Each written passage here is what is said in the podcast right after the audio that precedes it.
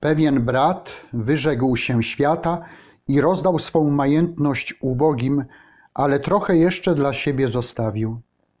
I przyszedł do Abba Antoniego. Starzec zaś, skoro się o tym wszystkim dowiedział, dał mu taki nakaz. Jeżeli chcesz zostać mnichem, idź do tej a tej wioski, kup tam mięsa, obórz nim swoje ciało i tak wróć tutaj.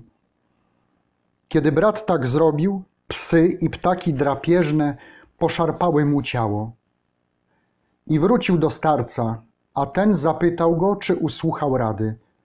I kiedy brat mu pokazał poranione ciało, powiedział święty Antoni: Tych, którzy wyrzekają się świata, a chcą coś jeszcze posiadać, tak właśnie atakują i szarpią złe duchy.